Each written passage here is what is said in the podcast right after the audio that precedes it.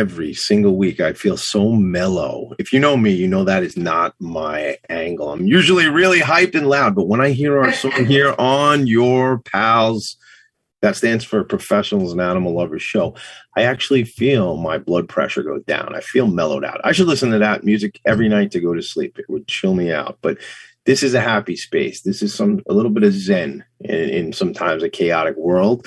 This is your Professionals and Animal Lovers Show, and I am your nonprofit sector connector. And that other person who hosts this show with me, her name is Val. So I call her my pal Val. And then Johnna Devereaux is here. We're going to introduce Johnna. And I think Jovi the dog is here. Shout out to Jovi. What up, dog? How you doing, kid? Hi, everybody. I knew she was going to do a funny voice. We didn't even prepare that. That is our Jovi voice. Like, even Barry does that. He goes up really high and he'll, like, pretend he's, you know, Jovi's talking, and it's kind of like a thing that we do. We personify him with a human high pitched voice. Wouldn't it be funny though if like his real voice, like in his head, he's like, dude, I talk like this and you keep giving me that high pitched voice. Like if he's like a kind of like a badass, I said a bad word, but like a tough dude, and, yeah, and you're giving him like, no, he's not. Right now he's like, Mom, let me guess, so I can go chase the cats. That's too funny. All right, couple of quick things I got to get out of the way. So some people might want to know, you know, Moisha, the elf, the mensch on the bench is there. And next to him is the elf on the shelf. The elf on the shelf has a name now. If you want to know, I'll tell you. But that other noise you hear, that's the Long Island Railroad. Shout out to the railroad. Choo, choo. Always. Always, every time. That's the 202.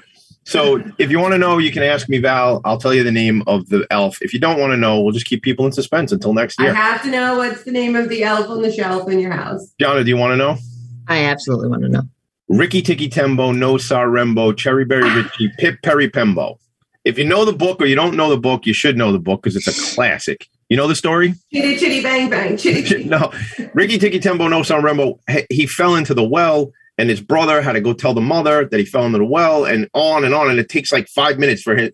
He just has to say, "My brother fell in the well," but every time he tries to tell the mother, he has to say, "Ricky ticki tembo no sar rembo cherry berry richie pip perry pembo has fallen into the well." The poor little child almost died because of that. Wow. So anyway, that's why that's the mom's fault for that name. It's someone's fault. I don't know, but that is his name now. And now, as I understand, my son told me, once you name him, now they float around. So I will not stay up in the attic at night because that makes me nervous. All right, listen, enough silliness, Tommy D. If there's such a thing you can actually do, let's be serious.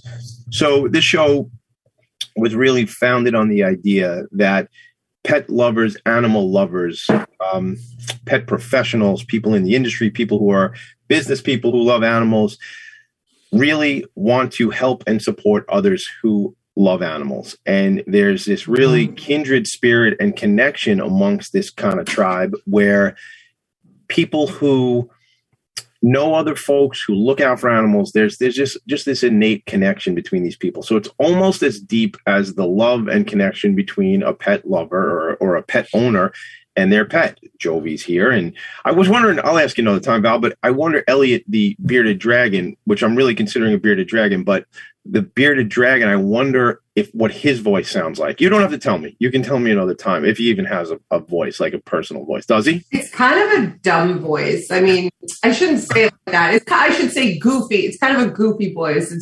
He doesn't really move. He just hangs out. And so he'll be like in his hammock. And if we're going to imitate him, it's just like, hello. He sounds lazy because he's kind of lazy, just kind of very lazy, very chill, very, you know. Actually, you know what? I could party with him. He's my kind of dude, man. He's always on vacation. Yeah, I have to just mention what just happened today because this is a case in point example of what we're looking to accomplish, right? By bringing together animal lovers, highlighting people in all walks of business. You don't have to be a pet professional to come onto the show. Of course, we welcome pet professionals too. But, you know, a couple of weeks ago, we had John, the pet painter, as our guest. And he was on last week as well as a featured guest. But he donates a percentage of his commissions back to animal rescues. And today he just sent us a great email, and he basically was asking us for a rescue to recommend to him to support with his latest commissions.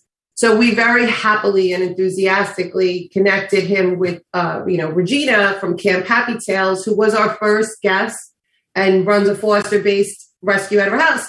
So that was so exciting to me. I almost feel like mission accomplished. You know, we closed out the year with, you know, it's like a victory, you know, because we're finding ways to support one another in business and in animal causes. So hey, listen, you know what? I dig it as a connector. That's my whole world. So when I was able to send that text message to you and Regina and John Dingley, an hour and a half ago, I was psyched, man, because we're literally impacting change. So, so that's really special.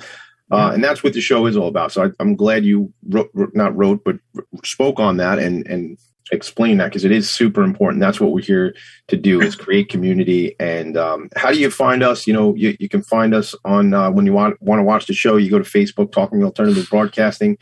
And then you can also we'll be on all the podcast platforms after. But when you come to Facebook, you get the video and the audio. It's like a show. It's very fun to watch. I watch us all the time. Even I'm watching us right now, to be honest with you. So that's that's almost. All right. So look, let's get out of the way without further ado. This is our last show of the year. We will be back that first week of January. And if I'm not mistaken, and I will tell you the exact date when we'll be back, it'll be the 5th of January. In fact, the day before my birthday, we'll be back on January 5th. So we'll take a couple weeks off here at PALS, but also talkradio.nyc will be on a break. So without further ado, Johnna, I'm going to read some information about you, a little bit of a background, but I'd just like to welcome you to the show. And how you got here was through networking, through connections. If I'm not mistaken, Val, our executive producer, Sam Liebowitz, made a connection, which led to another connection. And that's how these things happen. Talk about networking, talk about connecting. That's how it all gets here. So shout out to Sam, who is our producer, who's on the other side, taking care of biz for us right now. Sam, thanks for making the connection. And Johnna, thank you for being here. Welcome. And I'm going to read some background, but just, do you have anything you want to jump off with before I even tell everybody who you are? First of all, thank you. Yeah, I love what you guys are doing. And I'm just glad to be a part of it and to join you today. So thank you. Very cool. Awesome. And don't go too bad. Don't go too far into that bio. I'm not. I won't. It's quick. We kind of condense some stuff. I know how bios go. Okay. You know, I want to hear your story. I don't want to tell your story for sure. You know. So all right. So real quick, I will say, Valerie will be bringing you home. I do have to sneak away for tend to a family matter this afternoon. All good, no worries. But I do have to slip away right at midway in the show. But Valerie will take you home. No worries. I just want to let you know so you're not going, where Tommy D go? So all right. So Johnna Devereaux is a clinical pet nutritionist. She has been a small business owner for over a decade, and she's the founder of Fetch RI for Rhode Island, a holistic pet boutique and supplies retail store. As a clinical pet nutritionist, she has been invited to speak at veterinary hospitals on the benefits of proper nutrition for dogs and cats. So it's not just the stuff you get in a can or a bag, gang. There's absolutely, these are living, breathing beings. We should take care of them. I don't know about smoothies. We'll see. John will tell us if smoothies are appropriate. Excuse me. Her writings can be found in Animal Print Magazine, Rhode Island's Family Guide, and the 2019 Health and Wellness Guide for Southern New England. She is featured as a trailblazer in the pet industry by Pets Plus Magazine, and her store, Fetch RI, has been awarded Best of Rhode Island by Editor's Pick and Reader's Choice, and has also been awarded Top Dog, Val. That's an award we should give out. Top Dog by Animal Print Magazine. And just super excited to have you here. Super excited to learn from you. I am going to get out of the way. We want to hear your story. I will tell you this, gang. If you're watching on Facebook, I will share the website for Fetch RI. I'll share it on the Facebook, when we go to break. But Johnna, take it away. Tell us about yourself. Yeah. So everything you just said, obviously. But first and foremost, I'm a dog mom. Having my dogs have been the best thing that's ever happened to me. Yeah. I'm sorry, I'm a little sad. I told Val earlier, I lost my boy recently, who was he was the catalyst for what I'm doing. His name was Diego. I'm sorry. I'm so sorry. No, but it's my story, and I can't not tell my story without talking about the most amazing boy that ever walked this earth, as far as I'm concerned. Diego, I was volunteering at the NK Animal Shelter in Rhode Island. I met him when his mother that was abandoned, we picked up and she gave birth. I met him when he was 3 days old. And it was an instant bond. And I never looked back when I got him home because, you know, at the animal shelter, he had to be there until it was the appropriate time. So I got him at 8 weeks old, you know, and I didn't know anything really about canine nutrition. I've been an herbalist for 20 plus years. So I knew a bit about, you know, just natural health through plant medicine. But Diego had a lot of issues. He was at the vet almost every month with an ear infection or hives or rashes. And, you know, he was my first adult dog. And I didn't want to, I guess it's kind of similar to people that have their first baby, right? Because he was my baby. And so they have a temperature and you're like, panic, right? Because it's like, what do I do? So I spent a lot of time at the vets. And then I realized that about 7 months old, like the bell went off in my head. This isn't right. I switched food a million times. I did everything the vet said, and he wasn't getting any better. If anything, he was getting worse. And so that herbalist part of my brain kind of just jumped in and said, Johnna, plants are medicine. Food is medicine. What are you doing? Just stop, breathe, and let's go back. And, you know, we're going back now almost 11 years. I love books. I'm a book nerd. So I went to the library and I got books and I just started devouring information. And what I realized was that I didn't know enough. I wanted to know everything that I could possibly know about canine nutrition. And so I kind of started taking classes. And let me just tell you, I started making Diego's food right away when he was 8 months old. Again, if I knew then what I knew now, right? Because there's a journey and I know so much more now. But within 2 weeks of him eating a home-cooked diet, all of his problems disappeared.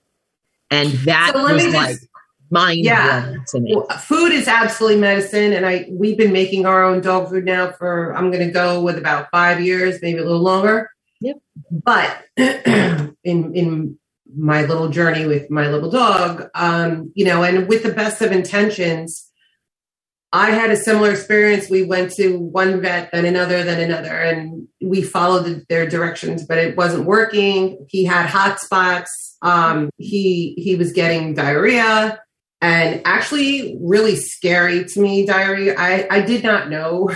It was like a projectile situation. Thank God I wasn't standing behind him, but I didn't know that could even like happen with a dog. But anyway, the point is that everybody with good intentions said, boil a chicken, give him chicken, rice. And then eventually someone else said, use pumpkin. Pumpkin's going to help bind and all of that. And that, my dog was suffering. Like in the middle of the night, we would wake up because he was licking his paws and licking and scratching. And as it turned out, fast forward, when we finally found the right vet, he's allergic to chicken, to rice, and to pumpkin. I felt like the worst. Oh my God. So making it worse. And the guilt, let me tell you, it's extreme guilt, you know? So I wish I knew someone like you during that time because, you know, I never even heard of a pet nutritionist back then, you know? Yeah. I mean, thankfully we're becoming more common these days, which I think is really important. You know, if you think about the human medical world, general practitioners will send you to a nutritionist, and it's about time that in the animal world that start doing the same thing. So I have a lot of my clients come through veterinary offices because the veterinarians are realizing now that nutrition is so much more than they ever were taught in school, and that they can't really devote the time necessary to help someone through that journey. Right. So I'm just really lucky and thankful that I can help dogs first and then their pet parents.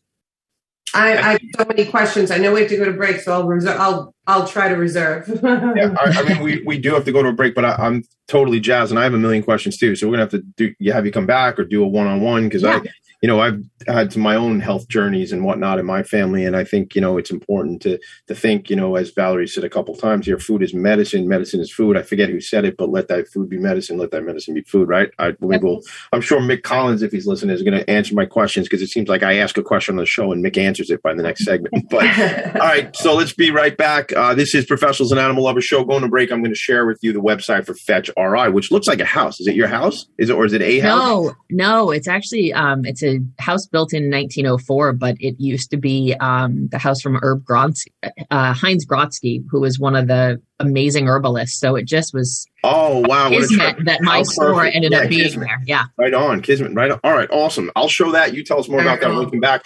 This is the Professionals and Animal Lovers Show. We'll be right back.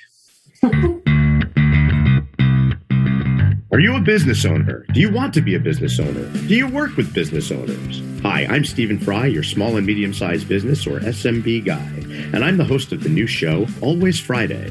While I love to have fun on my show, we take those Friday feelings of freedom and clarity to discuss popular topics on the minds of SMBs today. Please join me and my various special guests on Friday at 11 a.m. on talkradio.nyc. Are you a conscious co-creator? Are you on a quest to raise your vibration and your consciousness? I'm Sam Liebowitz, your conscious consultant, and on my show, The Conscious Consultant Hour, Awakening Humanity, we will touch upon all these topics and more. Listen live at our new time on Thursdays at 12 noon Eastern Time. That's The Conscious Consultant Hour, Awakening Humanity, Thursdays, 12 noon on talkradio.nyc.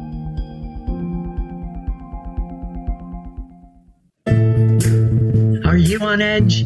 Hey, we live in challenging, edgy times, so let's lean in. I'm Sandra Bargeman, the host of The Edge of Every Day, which airs each Monday at 7 p.m. Eastern Time on talkradio.nyc. Tune in live with me and my friends and colleagues as we share stories and perspectives about pushing boundaries and exploring our rough edges. That's The Edge of Every Day on Mondays at 7 p.m. Eastern Time on talkradio.nyc.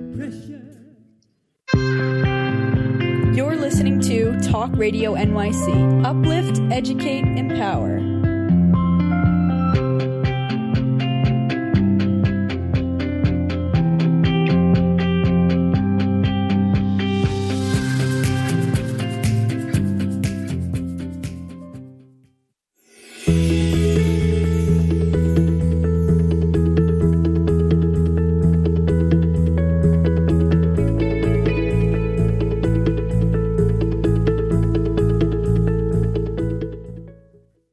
I started this new thing. This is PALS, a Professionals and Animal Lovers Show, but I started this new thing that I share the Facebook page and then I kind of hang there when we come back. And I think it's kind of fun because we could talk through some of the stuff. I noticed I found that you have products here that you're endorsing, meaning you've done the work, you've done the homework, I guess, Johnna, on the health or either the requirements or the healthiness, if that's a word, of the food that's on your site. So I guess that helps people that don't have to maybe do the work themselves. You're helping them navigate through this journey. Is that fair to say? Yeah. I mean, one of the great things about my store and what my customers know and what they learn and what goes through word of mouth is that I won't bring anything into my store that I personally won't give to my dogs. I've done my due diligence on all of them. I will not carry products that have certain ingredients in the formulations. And that may upset certain people, but it's my store. And I will not play any part I love that. In making your dog sick. So I love that's how that goes. When I and this show and my other show, when I say I'm going to have somebody on my show, I go, and it's my show and we can do whatever we want because it's my show. And it's like, and then I do, I don't know if you guys are South Park fans, but Eric Cartman was whatever, I do what I want. So I feel like, like a 9-year-old boy acting that way. But the point is when it's your deal, you get to do that. And speaking of your deal, if people are listening and not watching, the website is fetch, FETCHRI.com. I will put it in the chat on Facebook as well. But I just wanted to make a point so people are going, where is this information, Tommy? And then they don't have it. But now you do. So please tell us more about that. I know Valerie has a handful of questions for you because I know Valerie a little bit. And she has a lot of questions. There's just like 5 million questions. Yeah, that's okay. So I just consider Fetch RI to be my curated store, basically, where I have done all the research. And when people come to me, they can trust that whatever they're buying in the store is going to be safe for their dog to consume or their cat to consume, because we also help cats as well. So, all right. I have to just ask, like, if you want, we could do it like one at a time, or I can go rapid gunfire and you can pick and choose what you want to answer. But whatever you prefer. Okay. First question I have is, is part of how you look at things. I know there's like Eastern medicine and Western, right? Western, Eastern, right? The vet that we went to, interestingly, he's a holistic vet. He has the medical side to his profession, absolutely, but he also does a lot of treating through food or vitamins, right? Is that kind of your mentality or theories? Like— well, so I'm not a veterinarian, right? So right. I am just a nutritionist. So, but I'm also an herbalist, as I mentioned earlier. And so when I talk about herbs, I have been trained in Western herbs, which are going to be herbs that kind of are in my backyard in the United States. Mm-hmm. I am very familiar with Eastern medicine. Mm-hmm. They call it traditional TCM, traditional Chinese medicine. There are certain herbs that, and I like, I hope this isn't too far over people's heads. I like what we call singular herbs. I like to know what each plant is and what those actions and properties are. And then what I can do is, you know, if I can recommend different herbs that you can then make a blend. A lot of the holistic vets recommend blends that are already formulated for certain types of conditions, if they're damp, if they're, you know, dry, if they're, you know, whatever might be going on in their body. So, okay, this is great. So I deal with it a little bit. I deal with it from a different perspective, but it is an adjunct therapy that works with the vets. So I think we were taught or explained something similar. What you're talking about, wet and dry. It's energetics, basically. Energetic. I have it. Right. Yeah. There you go. Food energetics. Oh my goodness. Yeah. Okay. So what is that? What is that for people who don't know? Tell us so they can find it. This is so cool to me. And I was a little skeptical going in, but I have to say, this is what we use 5 years later to figure out what we can and should not feed Jovi, our dog. So there is, after he was diagnosed, he has allergies, right? To chicken and all of that. We found out that we needed to feed him. This chart is, it's cold, it's hot, and then it's neutral foods. So, and they also have warm. Yeah. There's usually five. Oh, okay. Oh, well, right. Okay. Sorry. This says hot/warm. So basically, to keep it simple for me, there's three different colors in this chart. We only feed him from the cool version because based on his composition, he reacts poorly to the foods that fall under the hot stuff. Is this based on, so let me ask you, because I think this is a good question for people to understand. Is this based on breed, either Valerie or Johnna, or is this based on that individual animal? So every animal is an individual, and so there's no blanket answer for any animal. So I'm not a breedist. I'm not one of those people that thinks every Dalmatian has the same problems or every Golden Doodle has the same problems. I want to look at the animal in front of me and find out what's going on with them. What testing should I get? So if I had an animal, a dog, a cat, what should I, how do we diagnose this stuff? So technically, blood serology tests are not accurate for foodborne allergens. They're only accurate for environmental allergens. So one of the best ways to determine a food allergy is by a food elimination diet. That's the standard traditional 100%. You'll find out very quickly. And what you do is you basically take everything out except for, you know, 2 or 3 items. And then you add back in over time. And then if something comes up and they start itching or they start having whatever, licking or whatever what their body manifests, then you can identify that's one of the items that causes issues. So thank you. So like is it not, and I know this is in humans as well, like it's I don't want to make it down like it's one basic thing, but it's inflammation is the issue. Is it not like an inflammation? Well, it's an immunity response, right? So we're like responding with response because the body is feeling attacked and it's like, I got to go get rid of this, whatever this thing is. It's an immune-mediated response. So with humans, they can actually do skin scrapings, and that's how they can test food.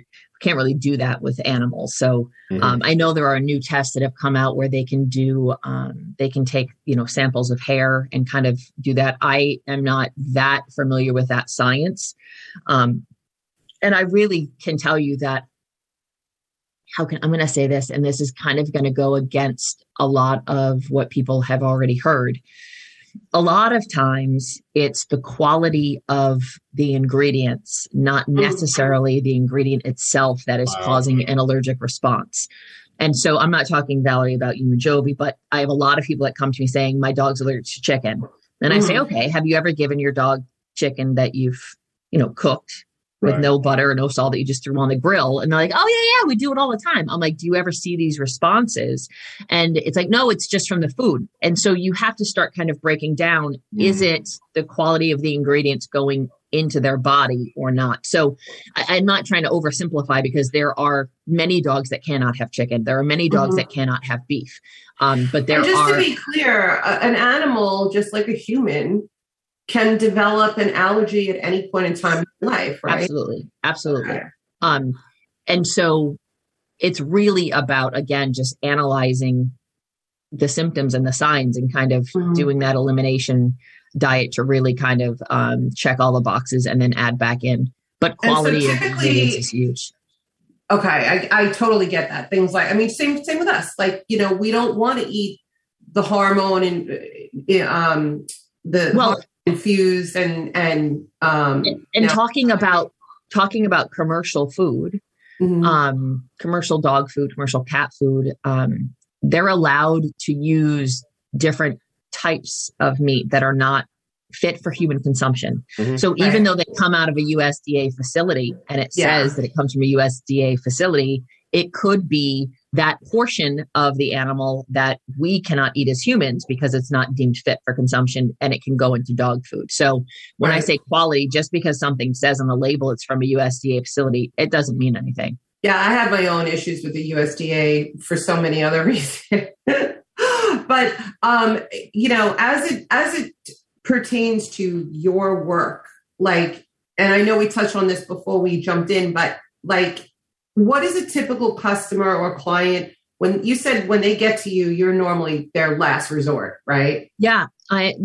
Which I'm totally okay with. You know what I mean? Most people don't want to be the last, but I'm actually excited that I'm the last ditch effort, because then they're more open to listening to what I have to say. Now, depending on how long the issue has been going on, obviously, if it's a newer symptom or a newer situation, and they've tried with all of the vets or all of whatever they've done online, whatever it may be, and then they come to me, you're going to see a faster response than an animal that has been dealing with sickness for years, right? The body can only heal so quickly. And they usually say that the body heals as quickly, or I should say, it takes as long for the body to heal as it did for the condition to occur. So if you've had a dog 5 years, you won't see the ultimate body response until approximately 5 years later. However, they're feeling better though, right?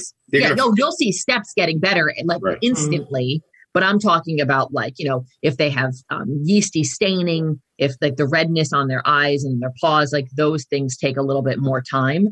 In essence, it takes 180 days for a food to really get out of every cell of the body. So when you think about that, you'll see improvement right away, but it takes time for the body to heal. Is that similar with us too? Like same kind of thing, like 6 months? Wow. Yes, which is why in the human world, you hear people say, don't give up on things because you haven't seen a response in 2 weeks. You do need, if you're not, I always tell people, if you see that they're not feeling worse and they're feeling slightly better, is it that they have a little bit more energy? Is it that their eyes are looking a little bit brighter? Is it that they're wagging their tail more? Those are the signs that you start to look for because they're feeling better. And then the body just, will take the time to respond accordingly. Amazing. It is amazing when you start to see the results. And I am speaking again from our experience, but I love this so much. I can't wait. I know we have to go to break, but I can't wait. I have so many more questions. So. We're definitely going to try to be more succinct. I'm sorry. No, not at all. You're fantastic. It's my mind that's like, you know what I mean? Tommy knows what I'm talking about. I'd like to try being me, Val. You think it's fun hanging out with me? Try being inside my head. You know it. You know it. So we'll be right back. This is Professionals and Animal Lovers Show.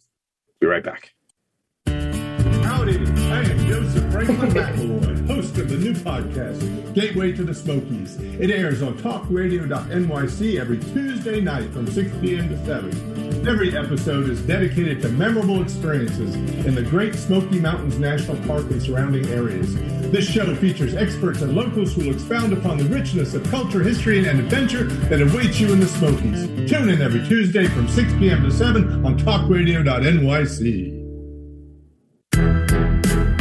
Passionate about the conversation around racism?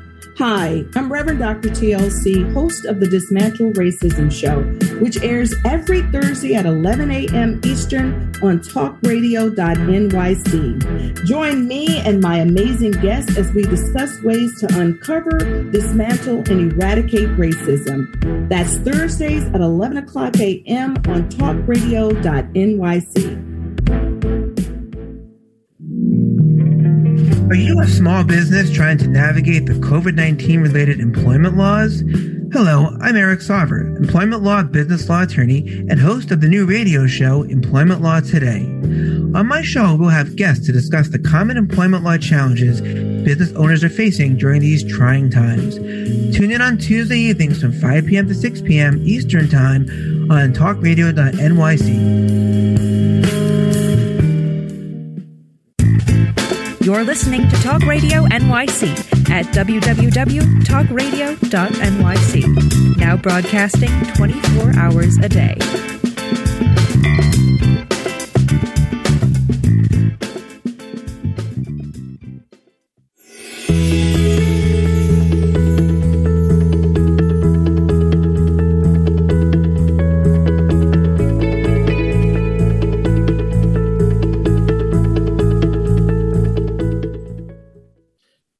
We are back at the Professionals and Animal Lovers Show. I should really tell everyone that this is our last show of the year. It flew right by. I can't even believe that this is like our 16th episode, I believe. But anyway, we're going to jump in the new year, rubber hitting the road. If you're interested in being a guest on our show, please reach out to myself or Tommy D. And I just want to remind you, I don't care what you do for work. You don't have to be in the pet industry to be a guest on the show. If you've been watching us, you would recall we've had, a lawyer. We've had a guy who sells coffee and donates a percentage to rescues. We had our first guest, Reno DiMaria, who owns a pizzeria in Roslyn, New York. And I met him at an anti-puppy mill protest. So all walks of life are welcome. It's really just about highlighting people who are doing great things for the animals. So we'd love to have you on if you fit that description. If you don't, then you cannot come on the show. Kind of like you, Johnna, like there's certain ingredients you don't want in your store, right? Yeah, absolutely. I don't want to take away too much time. I want you to continue to obviously tell your story. But I'm just curious, like, if someone's interested in becoming a pet nutritionist, where do you go for that? How long did it take? Is it expensive? All that stuff. So there's various ways you can go about learning more. There are a lot of schools that have now popped up around the country that are teaching it. I would recommend that you do research before you start taking a class. So dogs are in the class of known as carnivorous. So they are carnivores. There are some schools that have been popping up. They're teaching people that they're omnivores, which is just wildly wrong and against science. And it would lead you down a wrong path. Okay. Hold on. So you're saying dogs should not eat vegetables? I'm saying that dogs have no nutritional need for carbohydrates. Okay. So, cats, I mean, they don't. They can, if we break down the cell walls of vegetables and fruits, they can consume them and get nutritional value out of them. Mm-hmm. But they don't have there's many things that we can go into, but they don't have the amylase enzyme in their mouth, which is the beginning of the digestion process. So they can't break down the cell walls of the fruits and vegetables, which is why you either put them in a food processor to break them down, or you want to steam them to break down the cell walls. When you give your dog a carrot, mm-hmm. you're just as is, you'll notice that it comes out the end the exact same way. Oh my God, it really does. You're blowing my mind again. There's a reason for that. But if you put it in a food processor and you puree it up, because I'm a big fan of raw. So I personally prepare my dog's food raw, whether you feed home cooked, whether you feed kibble. If you're going to be giving your dogs fruits or vegetables, I say give it to them raw, depending on the types of vegetables, by breaking it down through a food processor, because you're getting more nutritional value out of something that hasn't been processed, right? So I just learned something right there. That is huge. Yep. Because we do that. We don't do that. We do incorporate vegetables. Normally it's sauteed. I basically will take ground meats, usually turkey. Yeah.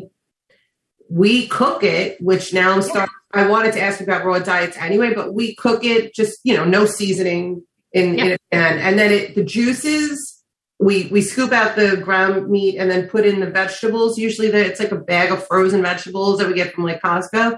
Yep. I make sure that those vegetables are in compliance with like the chart that we follow. But that said, I guess it's kind of steaming them or you're sauteing them. So when you're cooking, you're breaking down the cell walls. It's just like with humans, the more food, the more that you cook a food, the more nutrient loss you have.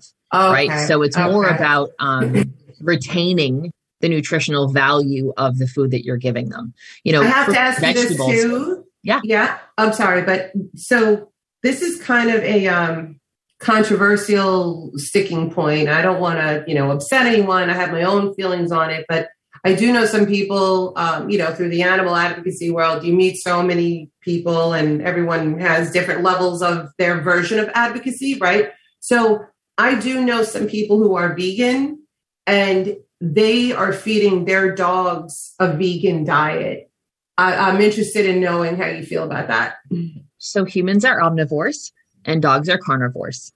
And what we need to do as humans is not project our own dietary desires onto animals that require animal protein and meat to be as healthy as possible. I hate to say this, but I have to say this. A lot of dogs that come to me very, very, very sick are those that have been on vegetarian diets for 3 or 4 years. Okay. The organs in the canine body are not designed to be utilizing protein that is plant-based. And even though there are foods that can make a complete and balanced food through a variety of plant proteins, because dogs need to have all of the amino acids, the essential amino acids at the same time. Otherwise, the body doesn't process. I won't get into the science of it, but they need all of them all at the same time. So even though you can have a vegetarian food that kind of patchworks all of the amino acids together, it's still coming from a different source, and the body just isn't designed to use plant-based products that way. I just feel kind of, maybe I'm a simpleton on this, but I kind of feel like nature is nature, and like a great white shark is never going to go vegan. You know what I mean? Like you can try to feed it lettuce all the time or whatever, but I kind of feel like you don't mess with nature, but I agree with you. And I think it's important to allow you have the choice as a human, you have the choice of what you're consuming. Your pets don't really have that choice. There have been so many studies done in nature that when you leave dogs to their own devices, they will always gravitate towards fat and protein.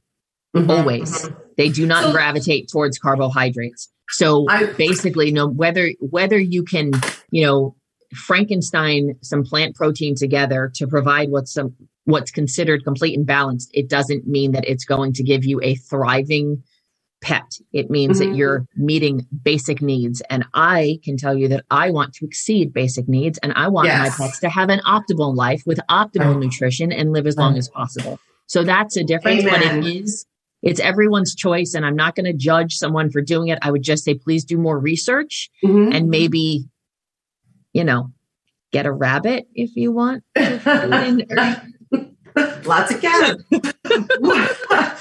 Not to be rude, but seriously, it's something to consider. They need what they need, right? Yeah, absolutely. Let's talk about raw diet, because I'm very interested in that. I have been for some time, although I haven't done a lot of homework on it. I just saw, and I'm going to reach out to them to be a guest, but I just saw that there's a couple of new retail stores that opened up where Tommy is in Long Island, New York.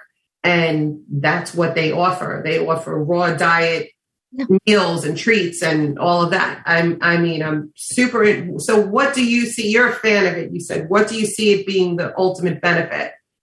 I mean, it's in line with how canines were designed to eat and how their bodies were designed to consume food. Right. That's it in a nutshell. Okay. So it almost goes against like the human intuition of, ew, I can't eat raw turkey. Like, that's disgusting. Well, but we can't. But right, we as humans can't, right? Right. The canine body is designed differently. They're carnivores. They have a stomach pH of between 1.5 to 2.0 when there's food in it, which is the equivalent of carboxylic acid. So the people that say they can't handle the bacteria, well, potentially if there's pathogenic bacteria, their stomach acid is going to completely neutralize that. Raw, however, is not right for every dog. We always have to go back to the idea that every dog is an individual. Right. If you have a dog that is on a lot of medication, for instance, for whatever reason, feeding them a raw diet may not be the best thing for them, because all of those medications are going to create a more alkaline environment in their stomach. And that alkaline environment isn't going to allow that body to destroy the pathogenic bacteria in the stomach acids as it would if it was more acidic, right? As it naturally was. So a dog that is on a lot of medication, we'd lean more into making certain you have a complete and balanced home cooked diet if you wanted to have, something at the upper echelon of what you could feed them. But I say complete and balanced because it is really important. I have a little science lab in my kitchen, and it's not hard to home cook or to prepare raw food. It just takes discipline, and it takes, to study and make certain you're adding everything. Most people, when they are preparing food for their dogs on their own, fail to include calcium, which is one of the most important minerals. The ratio of calcium to phosphorus is the most important ratio in the canine body. And a lot of people, so calcium comes from bone, right? A lot of people aren't giving bone. So you can get it through seaweed calcium. You can get it through food grade bone meal. You can get it through eggshells. There's a few different ways that you can get it. Each one of the ones that I just mentioned have different benefits versus potential disadvantages. So you just have to know what you're doing. And when you know what you're doing, then your dog will benefit. And if you don't know what you're doing, there are some amazing brands that have come up onto the market that are commercial raw food, commercial lightly cooked food that you can use in place if you're just not confident in your own skill set. I feel like my world is about to get easier, because this is one of the, how like when you're in a relationship and you're always negotiating, like, okay, I'll do the dishes if you walk the dog, or like, you know what I mean? Stuff like that. So food, the food is always kind of like, because it's a big undertaking. The way we do it, we'll cook a whole big batch and then freeze it, we'll have like a week and a half's worth of food in the freezer. That said, we don't have to cook anymore. Yay. It just got that much easier. Before we do, let me just say that, I really love making my dog's food. I love the fact that I know that I'm buying the organic, because I add cranberries to their diet. Cranberries are really high in vitamin C. They're high in proanthocyanin. So there are things that I can add to their diet that they're not going to get from a commercial diet. I also know the quality of the meat that I'm using, the quality of the bone, and I'm putting my love into their food, right? Yes, and I'm sorry, but there's just that extra layer. There's just an extra layer. Right. I don't cook for myself.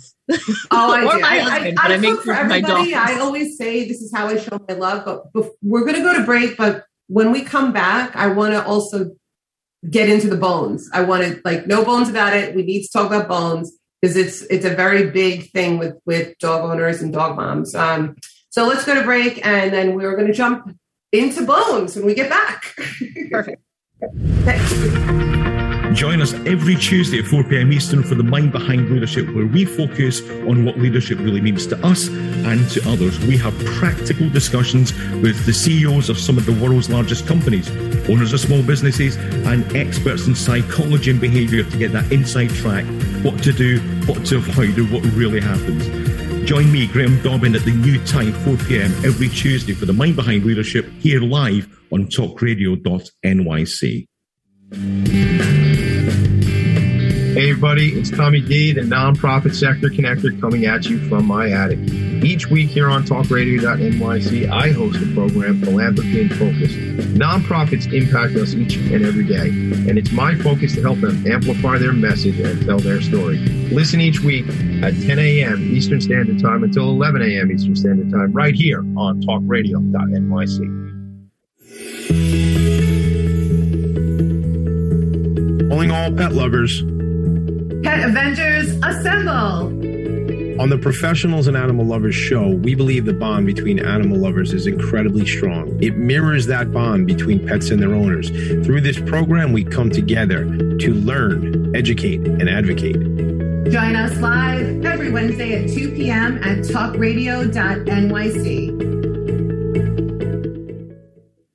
You're listening to Talk Radio NYC at www.talkradio.nyc. Now broadcasting 24 hours a day.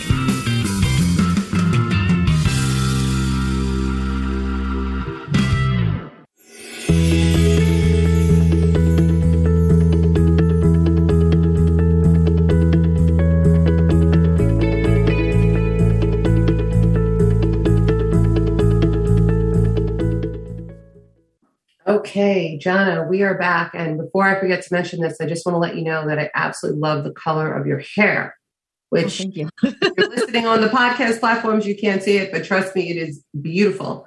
All right. So I'm learning so much. I just want to say thank you. And Tommy D just texted me, said, please make sure you thank Johnna. It's a super informative conversation. Yeah. And I really hope that all pet owners, dog lovers, pet parents, will really, be more proactive, because you don't really want to be reactive. You don't want to see your animal suffering. You don't want to see them with the hot spots and, waking you up in the middle of the night because they have to go out to the bathroom because they can't hold it. There's a lot of bad stuff that can transpire when they're eating poorly. Okay, so bones. Wait, I have a saying, and I'm just going to say this. I think it summarizes what you just said, and it's really important for people to remember. I'd rather invest in my pet's wellness than in their sickness. And so that is being proactive, right? And that you do that through food. You do that through supplementation when necessary.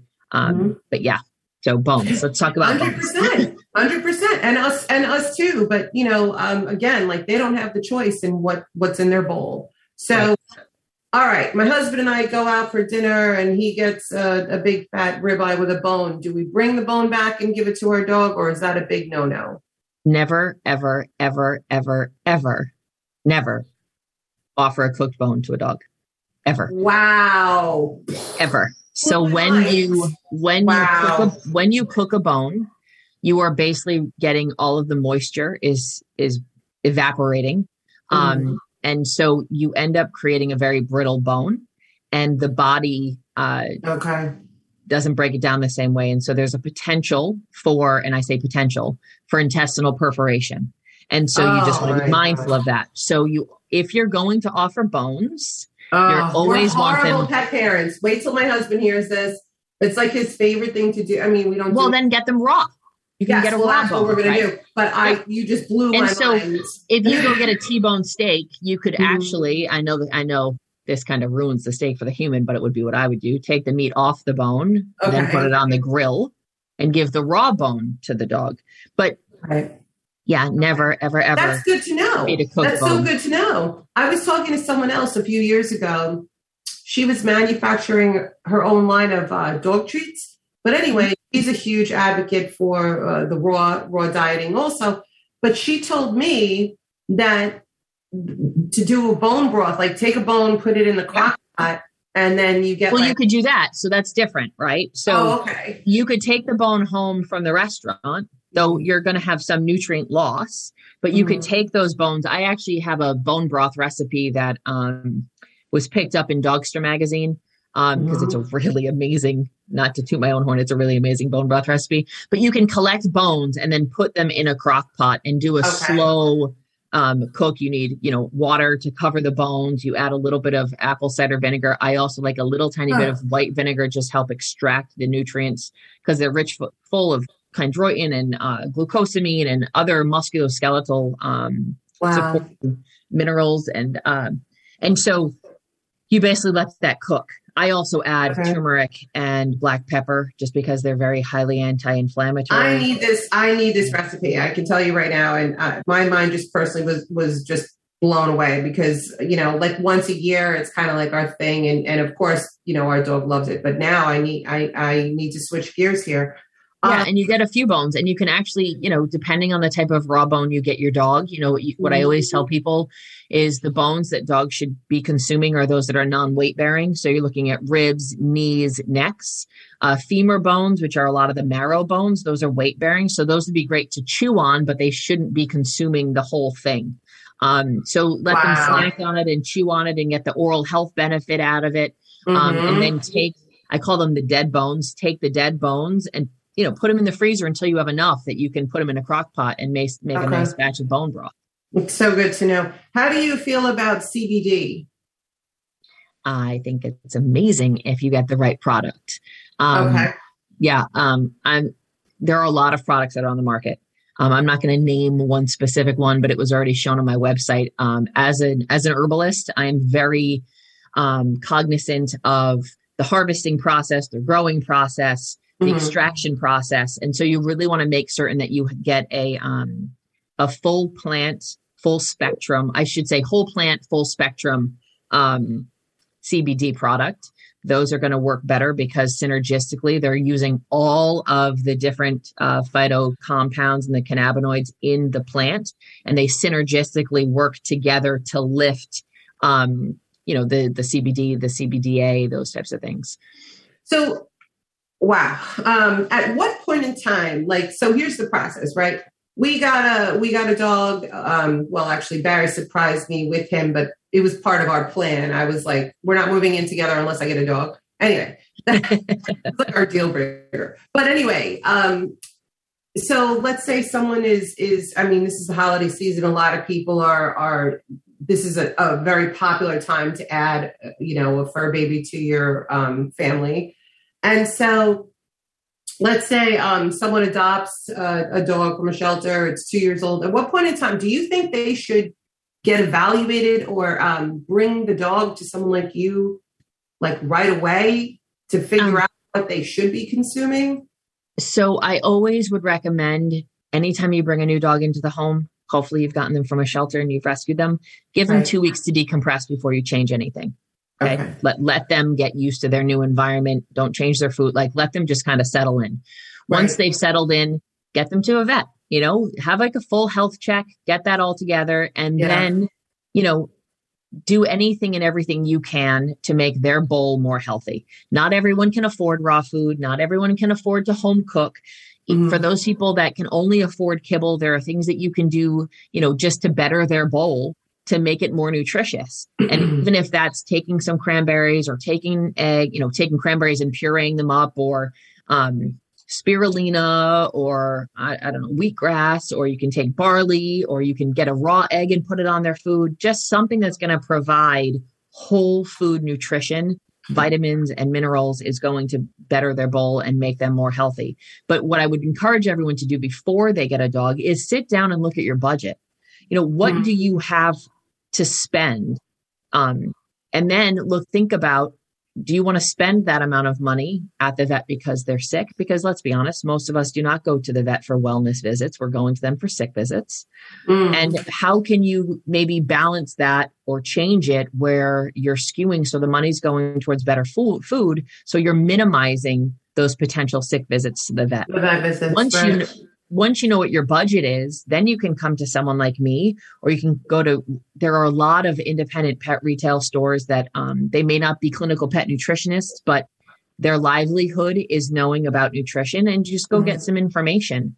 But do your research and kind of sit down and manage your expectations. It's not cheap to feed really, really well, but there are ways that you can feed that is beneficial to your dog that isn't going to break your bank at the same time. It is incredible how much I've already learned today. And here I am, someone who I thought I was kind of on the up and up. You know, I got my little chart and I've got, you know, I've got my home cooking thing going on. But you're doing great. Thank you. We can always do better. And that's another part, is that I feel it's important to always strive to improve. So before I forget, because I can't believe this, but we're running out of time, I need to have you tell us how to find you, social media, website, however you want people to find you. How do we find you? So you can find me at fetchri.com. I'm also the director of nutrition and wellness for Bow Wow Labs. So if you want to go read some of my blogs, which has a lot of this information, you can go to bowwowlabs.com as well. And social media, it's the same, fetchri or Bow Wow Labs. Okay. That was fantastic. And holy shnikes, I can't believe this is almost over. All right. Tommy's going to kill me if I don't say our closing quote. This is by, of course, the legend and the wonderful humanitarian Mahatma Gandhi. The greatness of a nation and its moral progress can be judged by the way in which its animals are treated. Everyone, I thank you from the bottom of my heart for being a part of the show, whether you listen, whether you're a guest, whether you're just, you know, someone who listens to me ramble. I love you all. Happy holidays. And Johnna, thank you for everything that you do for the animals. You were a wonderful, spectacular guest. Thank you. Merry Christmas. Happy New Year. Happy Hanukkah. Happy Kwanzaa. All right, everyone. Thank you again to Dream Come True being on this show. Thank you, Sam Liebowitz, also on the other side of the glass. And to Tommy DeMisa, the best co-host of all time. All right, everybody. Take care.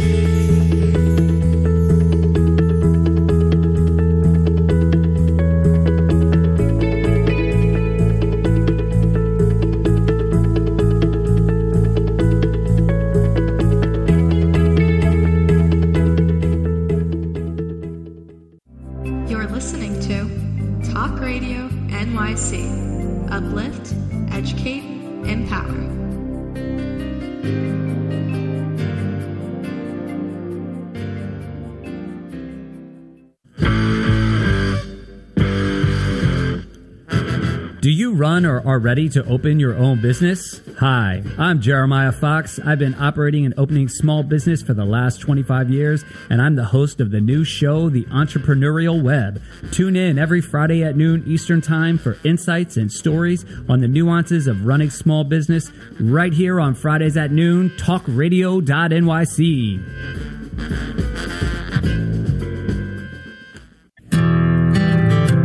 Have you ever thought of reinventing yourself? Are you looking to create a new life's journey? Hi, I'm Kevin Barbaro, host of Coffee Talk XL, every Tuesday night live, 8 p.m. Eastern on talkradio.nyc. Tune in live to hear me and my guests from a variety of different backgrounds. As a former college coach and a current full-time actor and owner of multiple companies, my show is as eclectic as my life.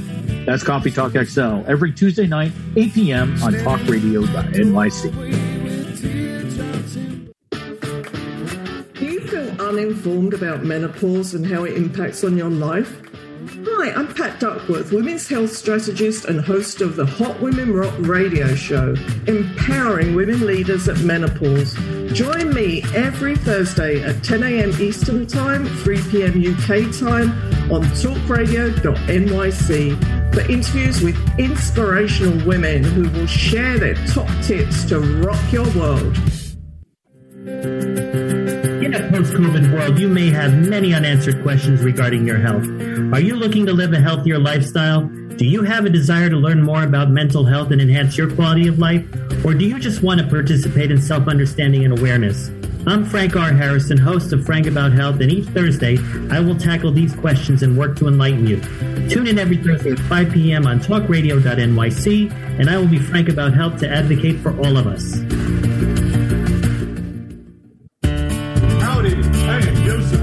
McElroy, host of the new podcast, Gateway to the Smokies. It airs on talkradio.nyc every Tuesday night from 6 p.m. to 7. Every episode is dedicated to memorable experiences in the Great Smoky Mountains National Park and surrounding areas.